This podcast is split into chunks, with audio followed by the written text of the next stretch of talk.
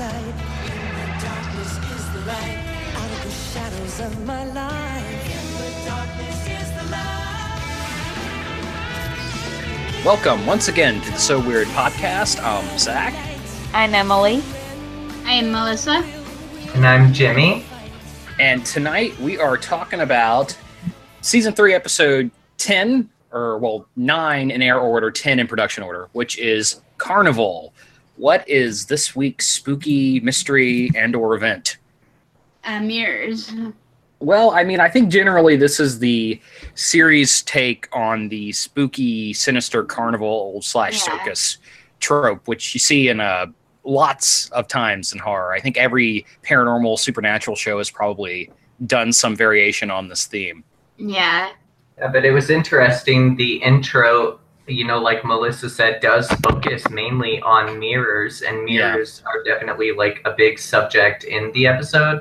And the intro starts out with mirrors, a gateway to another world. And Mm. mirrors can be confusing. You're seeing a reverse image of what you really look like.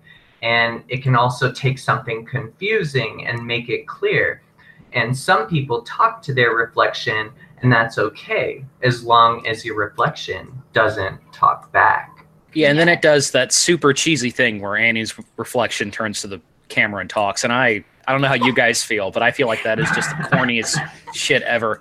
Yeah, and as side note, the opening sequence, uh, Annie doing her makeup in front of the mirror actually reminds me of the first part of the opening sequence of Transplant, where he is doing her makeup and uh, flaunting around for the mirror. I was gonna Yeah. say the same thing. Yeah. It was like a callback to that. She has like uh, pigtails on that makes her look way, way younger than she already is. hmm Yeah, so this one, the tour, the the Phillips tour bus comes to a spooky carnival. Do they ever actually give a name for the carnival? Does this have um? I think it does, but I forget. It's Arby's Wonder Show Carnival, I think. okay, Okay. and um, Molly talks Annie. I, I have to keep catching myself. I keep wanting to say Fiona. Molly talks Annie into singing on stage. She does a big song number. But meanwhile, of course, this being a Canadian shot genre television show made in the late '90s. Um, of course, there are some sinister goings ons around the carnival. The owner is some sort of bad dude. We don't really get a definition on what exactly he is. He has his reflection can talk to him in mirrors, and it seems to me as if there's some sort of otherworldly entity speaking to him through the mirrors that's forcing him to do these things for reasons that are not expounded on.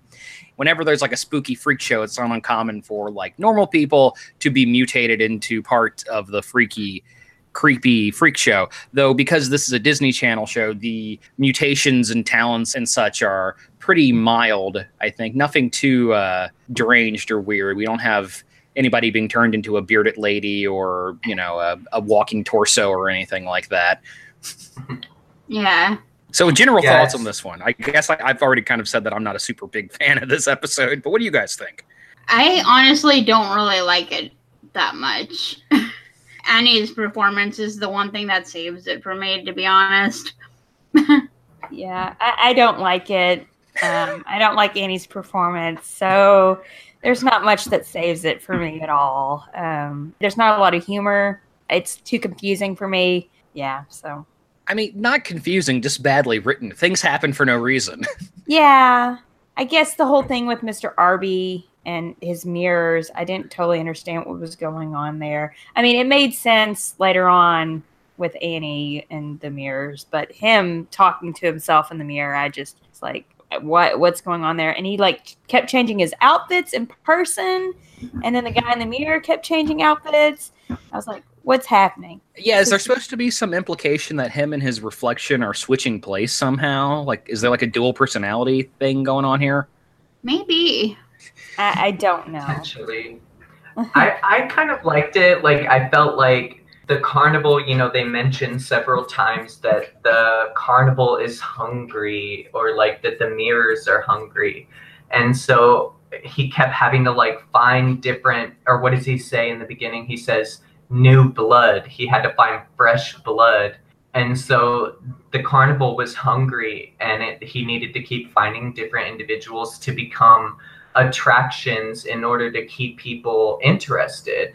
I don't know, I kind of thought a little bit about like American Horror Story Freak Show and that whole concept was that the carnival was dying out that like people aren't interested in this type of entertainment anymore. And so I think that was kind of his shtick was that he had to keep finding new attractions for people to be interested. And then of course the carnival could feed the more people he could get coming to the carnival.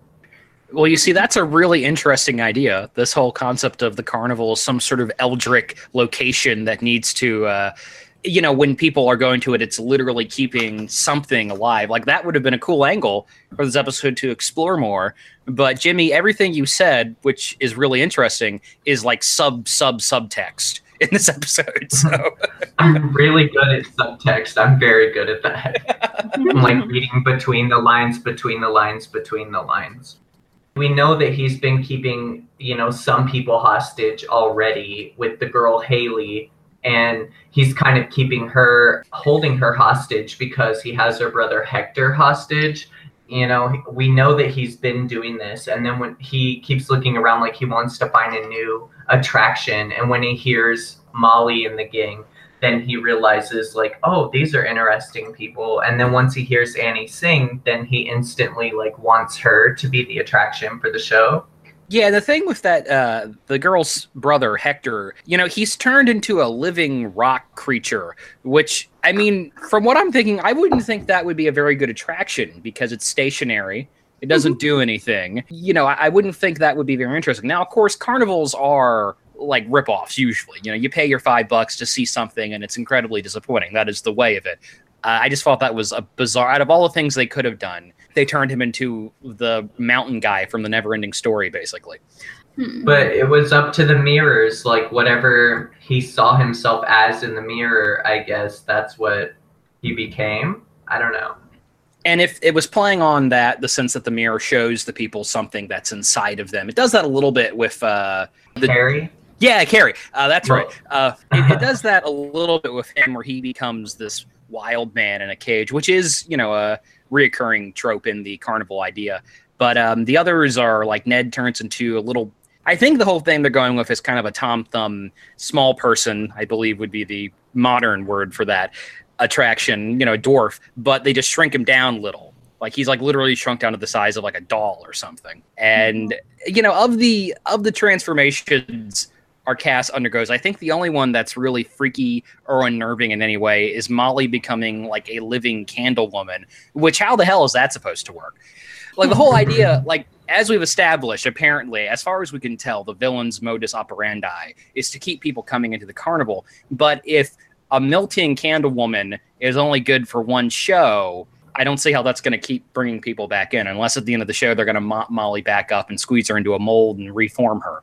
yeah which i do think he says like one time only Right. um yeah maybe that's why the carnival has to keep feeding because you never know what creature is gonna pop out or like you know obviously her act would be a one time only act Maybe it would have been more sinister to me if we had heard about previous acts getting, you know, someone dying or disappearing or whatever Right. once they've been fed by the carnival. Yeah. But they don't really talk about that. I feel like it's insinuated that would be her death, basically, if Annie didn't save the day on time. Right, and it, it's a bad way to go. I mean, like you see her standing around the flames and like wax is dripping off of her chin. Like that's a pretty grody way to to get knocked off. But um, yeah, I agree. You know, I, I think what Emily said is would have been better if they had actually hinted that oh, if this has happened before, you know, people are disappearing at the carnival. But it's just like I said, the episode is not well written, you guys. Yeah. I think that's my problem with it, too. The thing that gets me though is this was written by Brian Nelson, who has done some has written some pretty good episodes of this show, Siren and Strange like, and okay, he wrote Troll too. But um like he would go on to write movies like Hard Candy, which is one of my favorite films. Great, great movie. yeah And 30 Days of Night, which say what you will about it, is at least like a serious horror film. And I just feel like this is just such corny kitty bullshit. Like it feels like a bad episode of Goosebumps almost. And you know, in season one and two, when they did spooky episodes, like when they made an episode that was really trying to scare the viewer, it didn't always work. Uh, but it usually treated it seriously. Like it actually went for it. And we did get some moments in season one and two that actually are pretty spooky, especially for like a Disney Channel show. And this just feels like there are ideas that are potentially creepy, but they have to like back away from them because like, oh, this is Disney said we can't make it dark, so we gotta, you know, we have to make it goofy, and it's it bugs me, man. You know, I, I hate it when kids entertainment doesn't treat the audience seriously. I guess that just bugs me. I definitely feel similar. It does come off a little bit goofy. I did think that one of the creepy moments was the Jack character when he was playing Swami.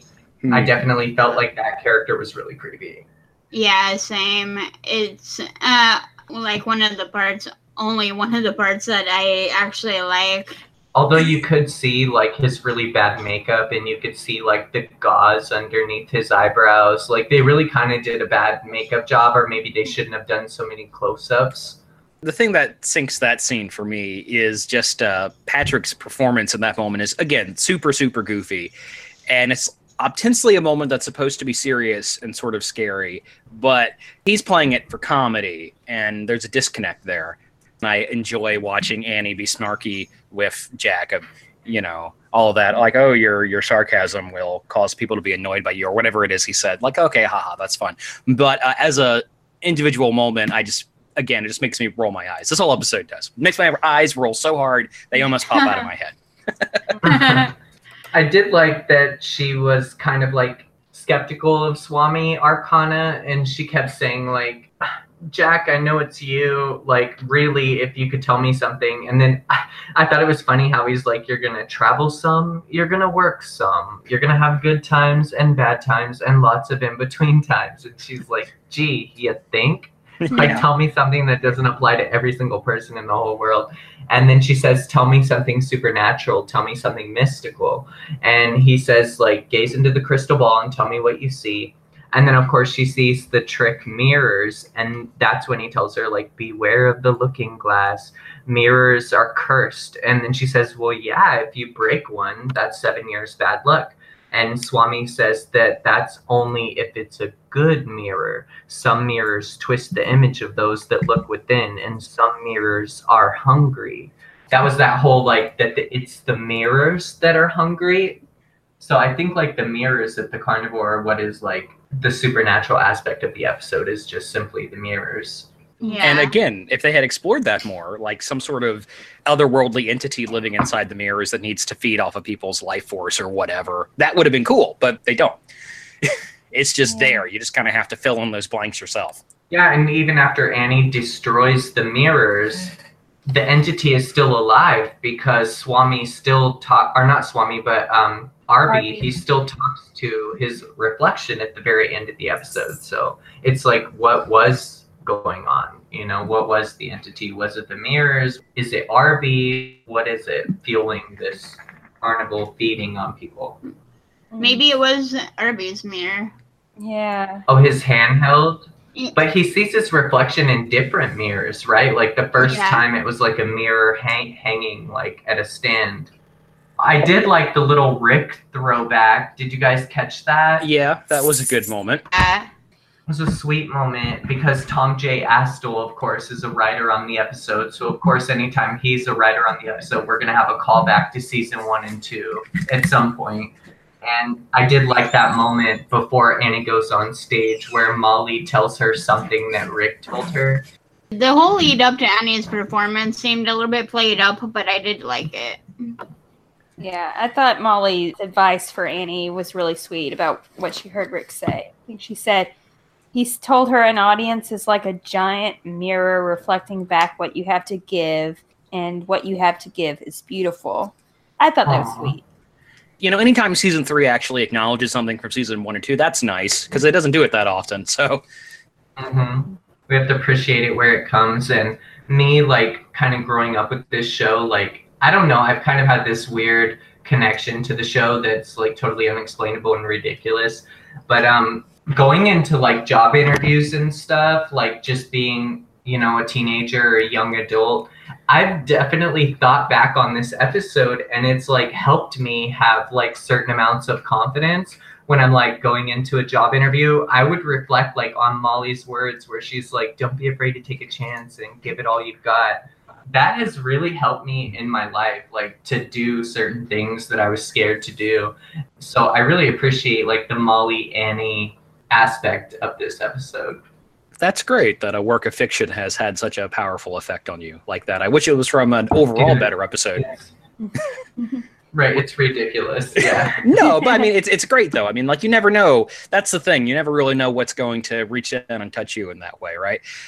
Yeah. It, though, though, I'll I, I have to be negative, Nancy, here and say like it does sometimes feel a little bit like Molly saying like, "Oh, you're beautiful, you're great, you're so talented." Annie is sort of like once again season three saying like, "Hey guys, Annie's great. Everybody loves Annie. You know, isn't she good? Don't you guys love this character? Huh? Huh? Fee? Who's Fee? You know." Um, yeah. I don't Because, know. of I course- felt like it was okay. really genuine. I felt like Molly was being really genuine in that moment. I thought it was it was sweet. the whole backstory of these characters, like it's like you know we're invested in the Molly character, so like hearing her kind of reflect on something Rick told her to kind of help Annie go on stage, I I just really connected to it. I thought it was really beautiful, and the fact that Alexz Johnson did actually co-write this song, it was like one of her very first songs that ever was released to the public or to her fans that she actually wrote. I thought it was such a beautiful song. I didn't really feel like it had anything to do with the episode right. or the show, but um, it was a pretty song, and I thought her vocals were really pretty. Although we've never had an official release of the song and never had a, a leak of the actual studio version, all we have is the episode version. Yeah, I was going to ask if there was a studio release of this. Though, uh, from what I recall, there isn't too much ambient noise or dialogue over the song. So if you do want to just rip the audio straight from the episode, you're you're doing okay. Like you can at least hear it We clearly. have- I know it's yeah. not HD audio or anything, but That's what we do. That's what us Alexz fans have done is rip it out of the episode. Which I think there was like a demo, right, Melissa? Like, didn't we get Um, a little demo of this? I don't think so. Mm. Yeah, I don't I think thought we had a demo of it. though you're gonna have to. What what is the name of the song? You know, I, I watched this episode 15 minutes ago and I've already completely forgotten everything about it. Well, what is the name of the song she sings? Dream about you. Right. Okay. Yeah. Uh, this song was promoted heavily. Do you all remember that? I mean, it was on all the time throughout season three as a Commercial. commercial. So I, I actually kind of resented this song, which is funny because like listening to it now, it's not a song I would listen to now, but I could see myself really enjoying this song at that age. But I think part of the reason I just kind of hated it was because it was so different from everything we'd heard before. And unlike a lot of the other songs from the earlier seasons, it just didn't really have anything to do with the show. And it was the song they were promoting from the show over and over and over again. So, yeah, I kind of hated it just for that reason. it's you know like just a further reflection of how season three disney was really trying to do this thing where like oh well let's make a big bubblegum pop star out of alexz johnson and have that buoy the show and in return the show buoy her career i, mean i guess the song's not bad as far as this genre goes but uh, yeah i agree with emily. It's not a thing i would listen to under any other context. Probably not. Sorry. And it spawned like a bit of a rumor during that time period um, when this song came out.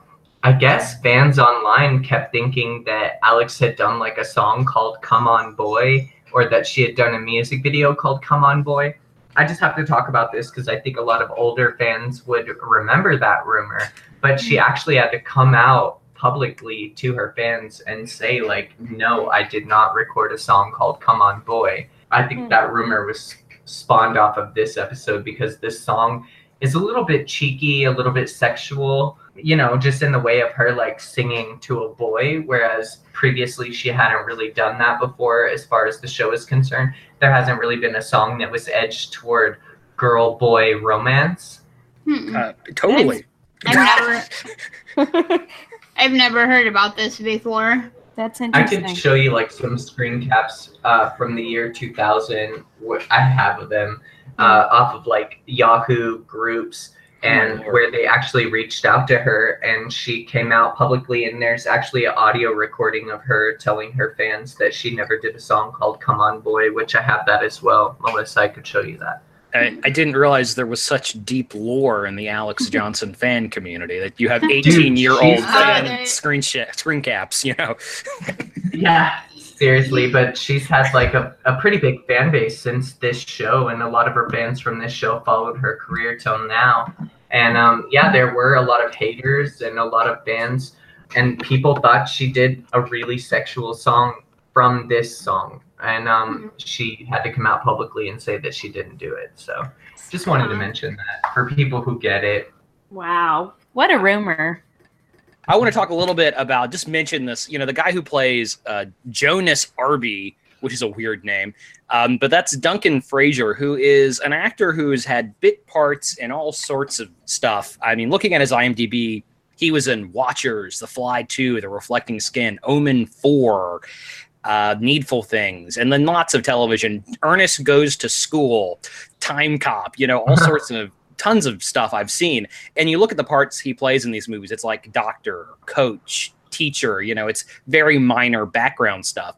And it's sort of neat that the show gave an actor who probably mostly did minor background roles in low budget movies a chance to actually have a regular on-screen major performance which is a shame because like this character is so annoying and apparently this guy is british he, according to imdb he was born in greater manchester england but so i guess that ridiculous voice he's doing it sounds so silly because it's like it's not uh, his regular accent you know, it's like they hammer that note every single time. It's like, oh, this guy's evil. He's creepy. He's a he's a bad dude doing bad things.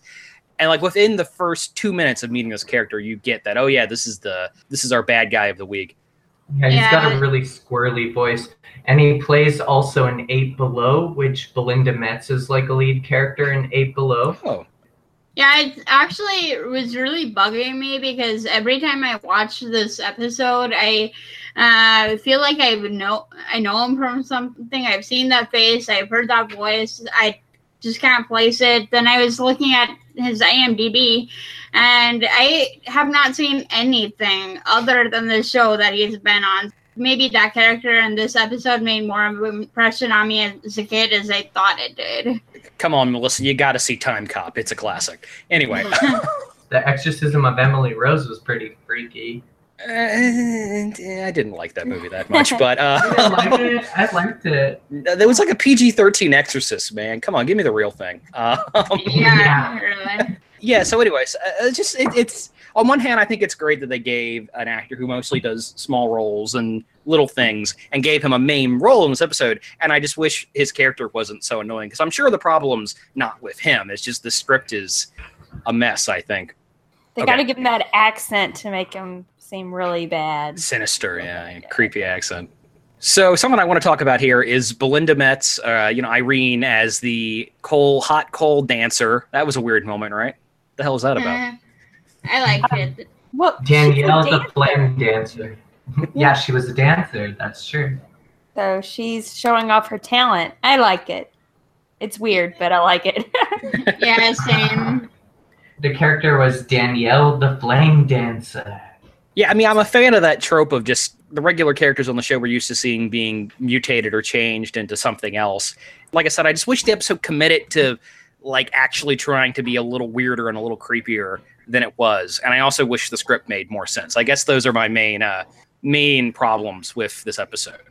I thought it was funny when uh, she's in there and she sees Danielle walking on hot coals, and then she like realizes that Ned is, you know, his little area is off to the side, so she runs over and she shoves those people out of the way. I thought that was really funny.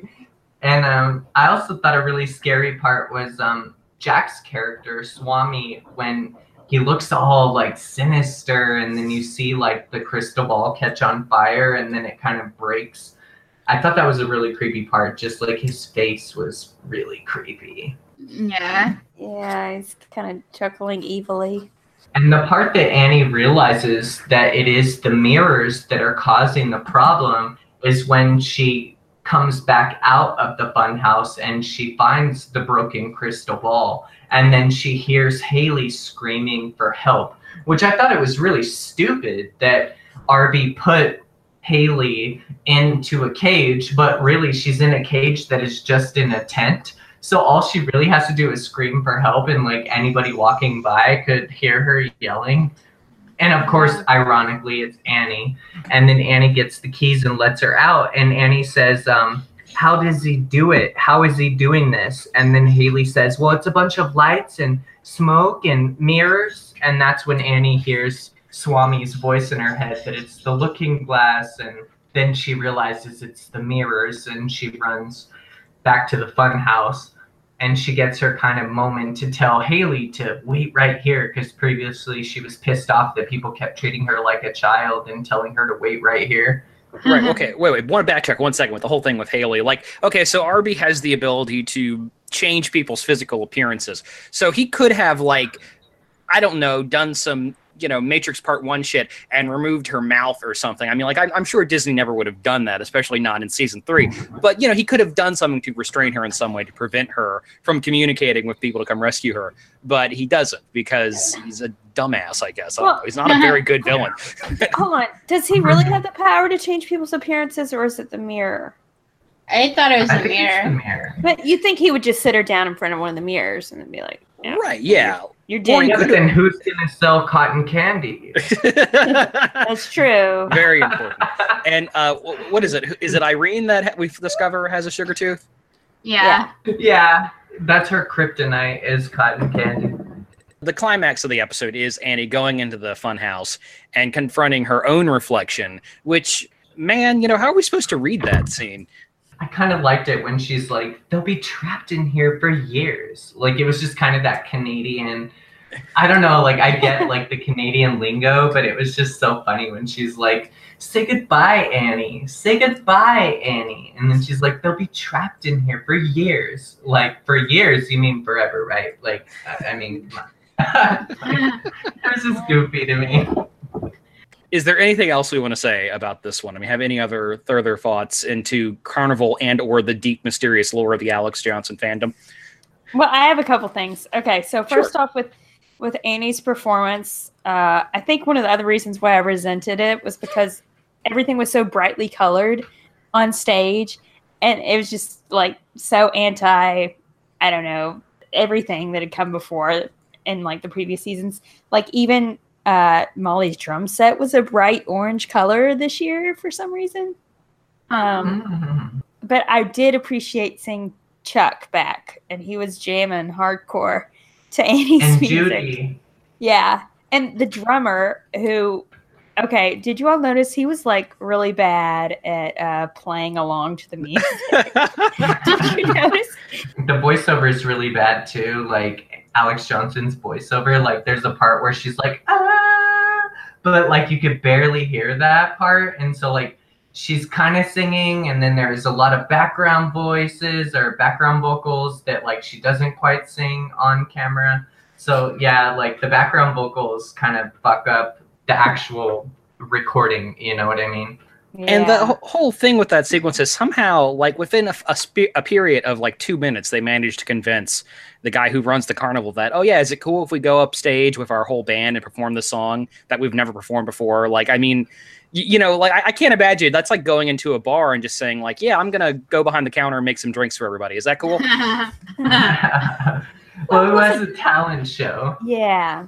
Oh, is it? Okay, I guess I missed that pivotal line of dialogue there. That's like at the beginning of the episode, um, Annie sees a sign and Molly's like, Oh my gosh, a talent show, like you should do it. And that's when she has the whole like, I don't think people will appreciate it or I don't think people will like me and then Molly's like, Well, you have nothing to lose type thing. Yeah, so it was a talent show going on. Okay, well, they should have established that by showing some other people performing instead of just one person.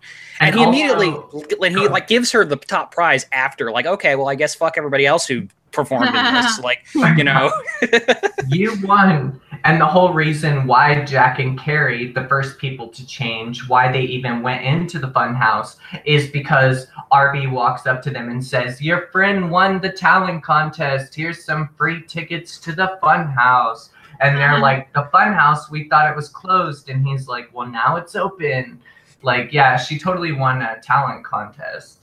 well, and, and that sounds like you know some real uh, like, oh yeah, it was closed, but it's open now. Come on, you know, this n- nothing unusual about this, guys. Come on, you know, just, just go ahead, go on, come into my van. It's cool, you know.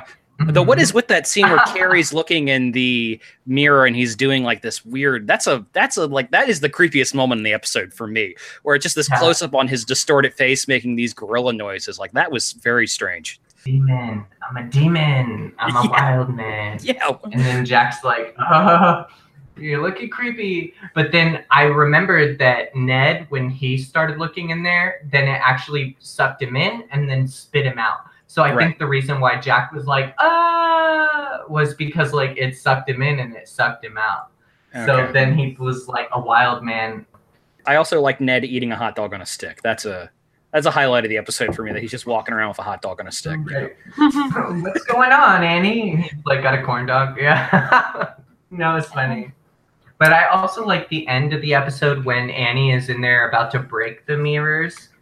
What actually causes her to break the mirrors is that Arby walks up and he's like, Give up, little girl. They're happy here, and you could be happy here. Nothing left to chance, no uncertainties. And when he says that, that's when Annie hears Molly's voice in her head. Don't be afraid to take a chance, Annie. Don't be afraid to go out there and give it all you've got. And that's when she decides to pick up the hammer and break the mirrors. Was when he said there will be nothing left to chance. And Molly had previously told her not to be afraid to take a chance. So I really thought that was like a beautiful climaxy type moment. Yeah, I, I actually really did love that moment. You know, Um, Jimmy, I really admire your ability to just look past all the cornball bullshit and find something meaningful in this episode.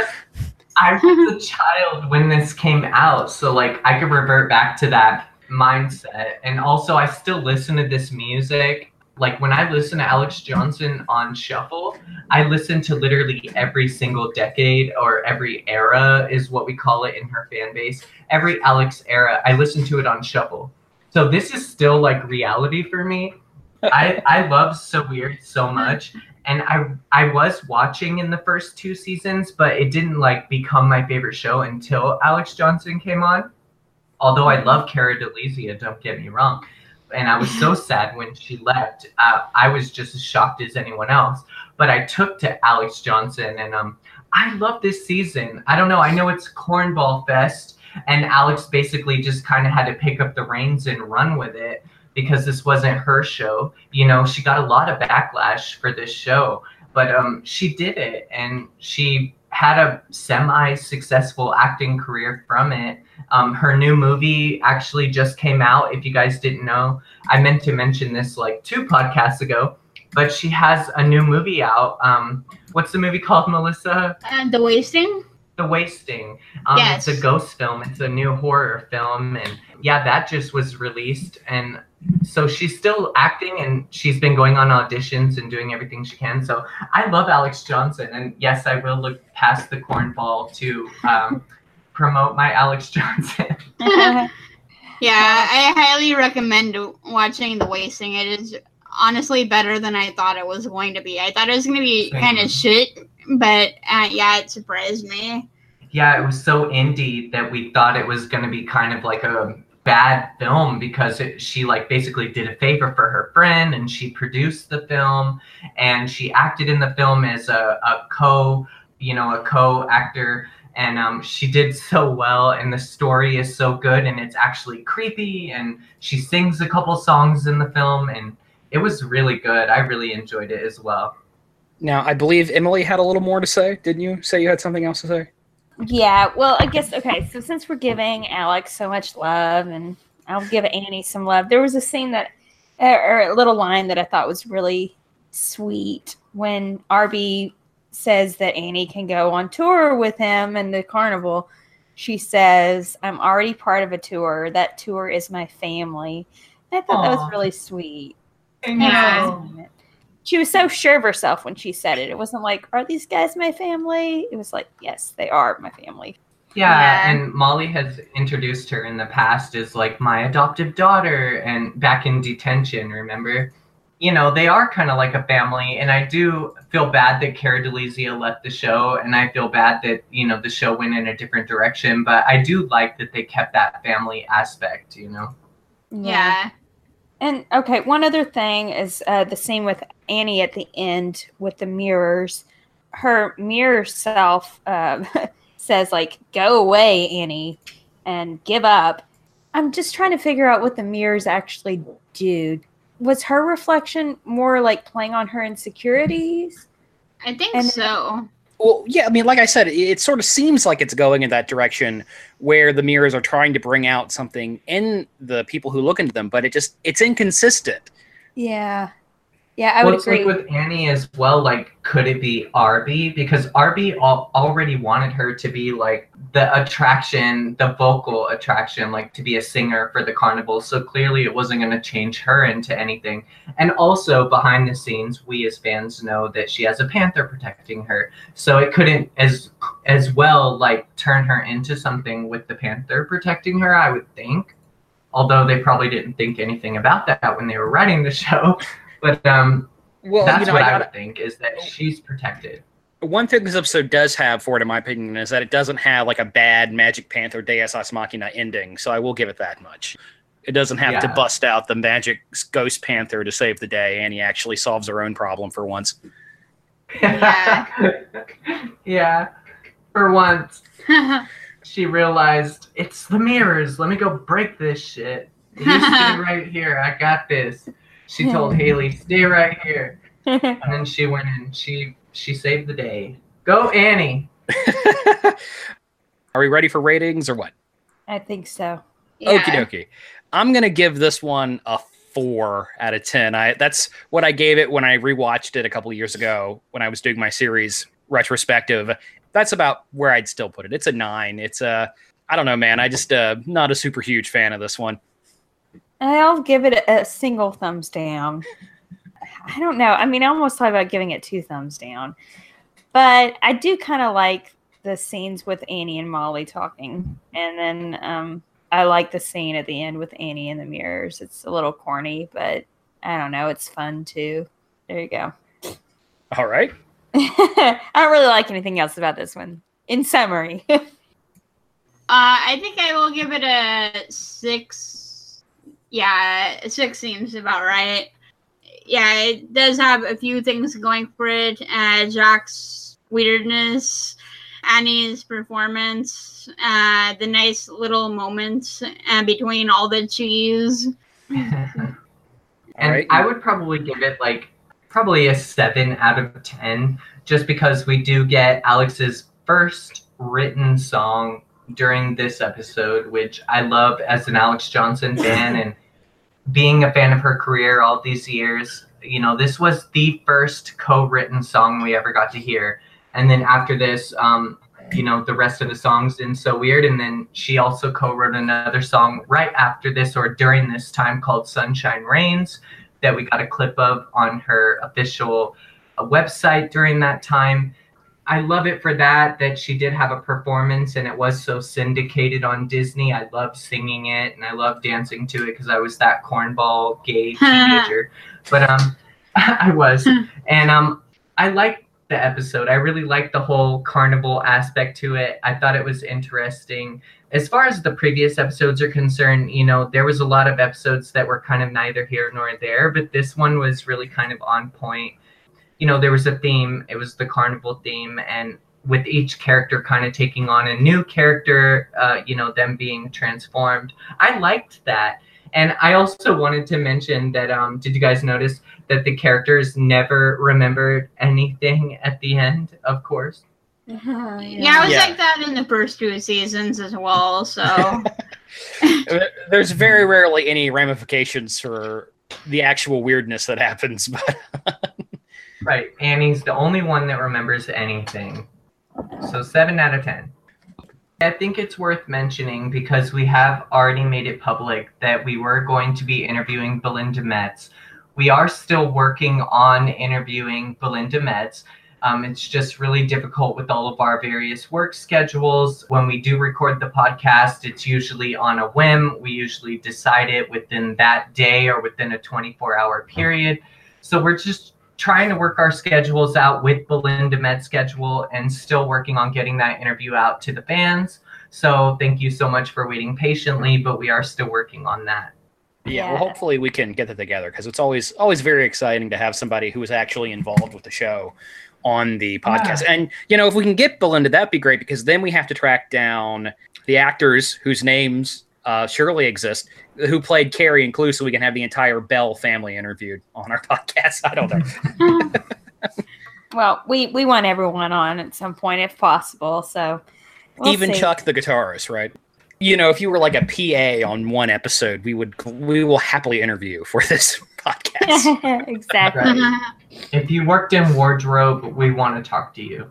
Now, something that was brought up in the Twitter chat that our fans do not have access to, of course, but um, was uh, they did an oral history of the Mary Kate and Ashley uh, "Gimme Pizza" song, and in no place in this interview is Cara interviewed. You know, when I saw this was happening, when this crossed my desk, as I like to say, because it makes it sound like I like have an official position somewhere, even though I don't. Um, you know, it, it when I first read this, uh, the first thing I did was Control F Cara, and it didn't come up, and like I'm not gonna read this because yeah. she's like the most famous. Like she's in the YouTube thumbnail for that stupid thing, and you know all the all the memeing and twittering and mutation and fan stuff with that stupid song over the years. I, I mean, I guess it really just goes to show that she is truly out of out of contact with Hollywood and just not interested in talking to anybody about her work as an actress because like I mean I thought for sure they would have gotten at least gotten like one word out of her about that. Hmm. No, she probably resents it. I mean, Well, I mean, I don't know. more people recognize her from that and they do from so so weird. It seems like. I guess it depends. You know, I mean, I could see somebody resenting the fact that they're more famous for some stupid internet meme than their actual work as a performer. But at the same time, you know, being recognized at all would be cool for me. So I don't know. I wasn't too surprised that she wasn't interviewed. Yeah. And being like a childhood actor, like that was a lot of hard work, you know. She's been like working full time since she was a child. So clearly she's just over it. Yeah, I, I mean, we've talked about it a lot. How she's just kind of. I, I mean, it really does truly seem like that chapter of her life is just done, and you know, good for her. Um, but I was disappointed that they didn't get her, didn't interview her for the the oral history on the Mary Kate and Ashley Olsen "Give Me Pizza" video, which I just love. That's a thing that exists, by the way. I mean, thank God bless the internet. This has been the So Weird podcast. Um, Zach, I'm Emily. I'm Melissa. And I'm Jimmy. thank you for listening, and as always, keep the faith. Bye.